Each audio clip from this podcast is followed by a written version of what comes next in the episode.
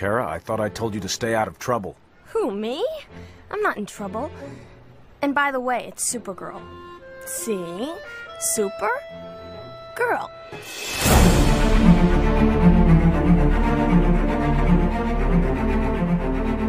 Hey guys, it is Tristan with Nerdettes Newstown, and today we are going to take a look at Supergirl Woman of Tomorrow.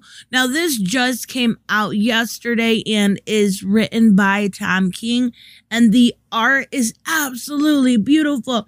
The art is from the person that did the dreaming, and I loved the dreaming art at least. So I'm glad to see them crossing over into the main continuity of DC. It is by Bilquis Evely, and the colors are by Matthew Lo- or Matheus Lopes. Now, I wish they had um maybe chosen a different colorist. It was very mute in the way that it was presented.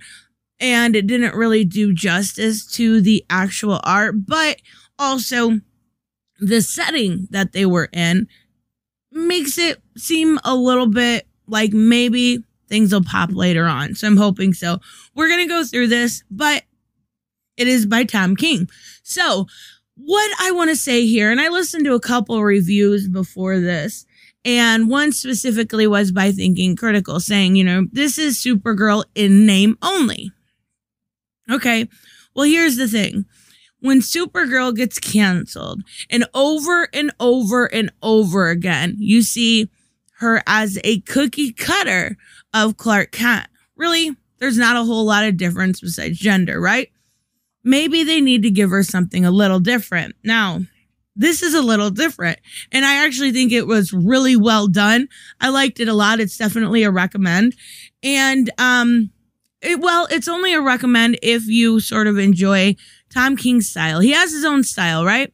He can take a character and humanize them to a point where they feel like they would fit into your world, even though none of this would fit into our world. That's what he does. And he's doing it with Adam Strange also, which I have been really, really enjoying. And he did it with Vision.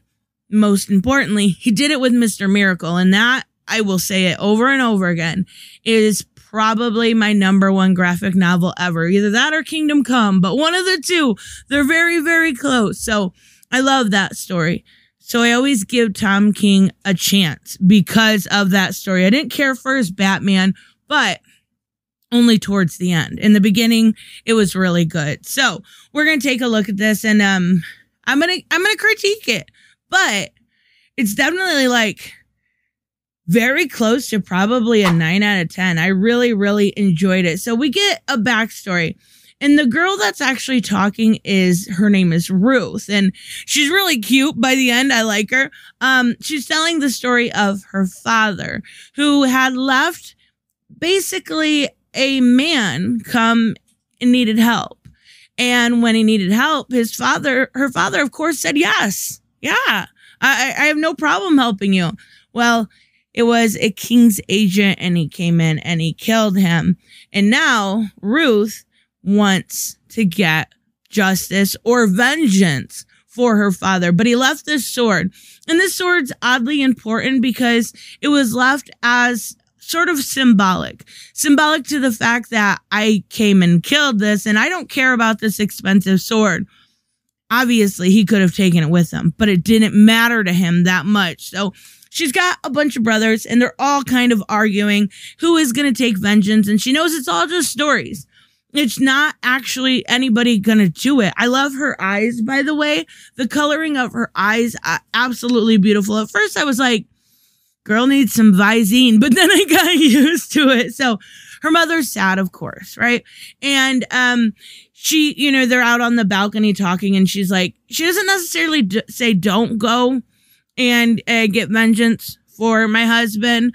But she does say, you know, it's probably not smart. Maybe you should do what your brothers are do and be inclined to go in that direction instead of going by way of vengeance because, you know, I don't think she's necessarily a little girl, but she's definitely very young. So we see her head off and she is absolutely, I love this like little magical creature here. Like, yeah, it's a horse, but is it?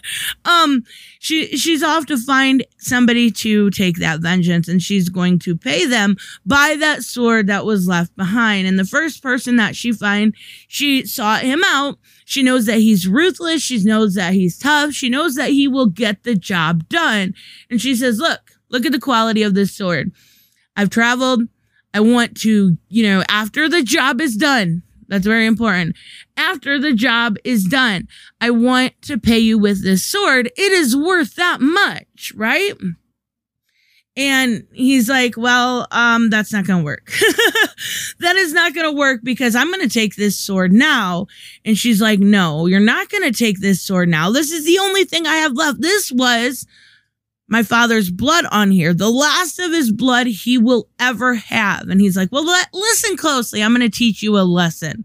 And he just slaps her across the face. And I thought that part was really, really well done. Like, um, I, I, read through using um guided view, so I didn't see it ahead of time, and I was just like, "Wow, oh my god!" So he's like, "Remember that."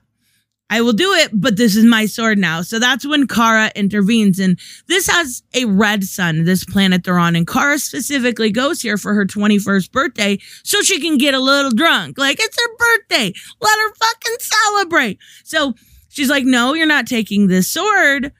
I, I, I don't know what you're thinking. You're not taking the sword from the girl. And he's like, Yeah, yes i am right like um i love this face right here oh my god it's so cute but She's like, you know, that's the truth, just in the American way. I'm 21. I'm going to celebrate and I'm going to get the sword back from you. I love it. It's too cute. So, um, I, I also don't mind that Kara, you know, it has a little bit of a filthy mouth here because, you know, I do too. So it doesn't bother me at all. But, um, she's like, hold on, you know, I got to put the bottle down. I don't want, I don't steal because it's wrong, but I don't want to spill my liquor. So she hits him across the face and we see him, you know, kind of go into this whole little fight sequence where he doesn't realize, you know, who she is and he, she gets him down. Uh, I love it. So next day, next morning, she takes, Ruth takes her back and she's like, who's fuck? Is this your husband? You keep saying this word. I think that's, I mean, it's blotted out, but I'm assuming she's like, no, um, I'm going to throw up. She's like, well, you know, you're not going to throw up. That's all you've been doing. I don't know how you possibly could. So she asked her about her underwear, thinking that the Supergirl outfit is her underwear. She grew up with brothers. She's never seen, you know, other women's underwear. Like, I, I just I find her cute, like silly and not knowing, and I, I like that about her personality. So she says she asked her right if she will be the one to go after. I think his I think it was Krem. I believe that was his name. Um, that killed her father. She's like, please, he had you know nothing. I will give you this sword.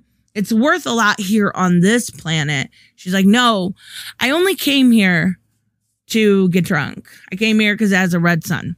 Um, and I don't kill. I don't kill at all. But from the beginning, we do know that, you know, it kind of did a flashback or a flash forward, and we do know that Kara does end up killing. So I'm curious to see how that's all going to go down. But she says, you know, that would be the end of it had I let her go. But I didn't let her go. And she dives in to this river and she swims all the way across. Now there's a lot of exposition here. I'm not going to go through it all because I think you should read it. But um she finds Kara, right? And she's in her spaceship. She's like, "What are you doing?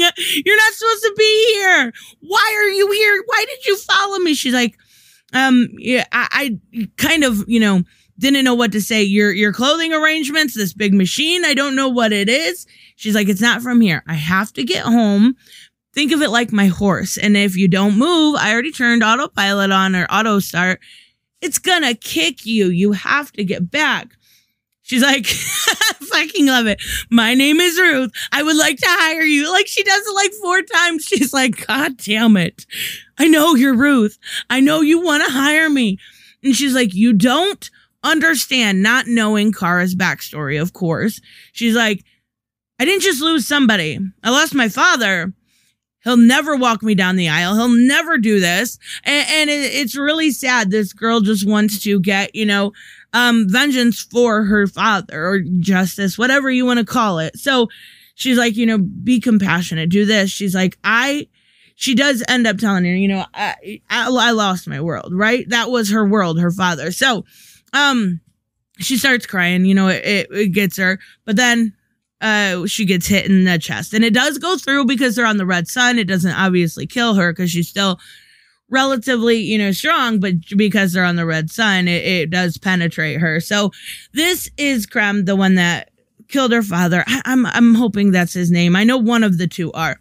Um and that's the bounty hunter she was going to originally hire but he actually found the king's agent and brought him here. So um they they go off on Kara, right? And she gets pissed. She gets really mad. She's like, Don't you know who I am? I'm Supergirl. And she goes up to him. She's like, I don't give a shit about your swords. I don't give a shit about your arrows. I'm fucking Supergirl. like, I love that part in it. So she starts, you know, beating him up, right? She didn't kill them or anything, but she does definitely start beating them up. And um, you know, while she's got you know a bunch of swords and or a, a bunch of arrows in her chest, and it doesn't matter. So the one takes off, and uh, Ruth does try to stop him, but to no avail. And that's okay. So, in the process of trying to stop him, he gets on board and it takes off. And that's the end. Yeah, except for it's not. Um, I, I left out a little bit because I want to, um, you may have seen it. That is the basis of it. But there was one part I specifically left out because it is uh, heartbreaking and I'm hoping he comes back. So, spoilers if you're really not going to, it does look like Krypto is dead. And I don't know why Tom King would do that right away because Krypto is such a great character to have alongside of Supergirl. I'm hoping that, you know, even though he's under the red sun and he's hit with a bunch of arrows and he's laying there and he's whimpering and he looks like he's dead, for some reason he does come back. I'm hoping it's just a kind of um a cliffhanger, right? Because I love Krypto. So we'll have to wait and see though. I don't know how this fits into main continuity. I think it's all a little bit of kind of up in the air with the uh, omniverse and not a whole lot being explained yet with Infinite Frontier.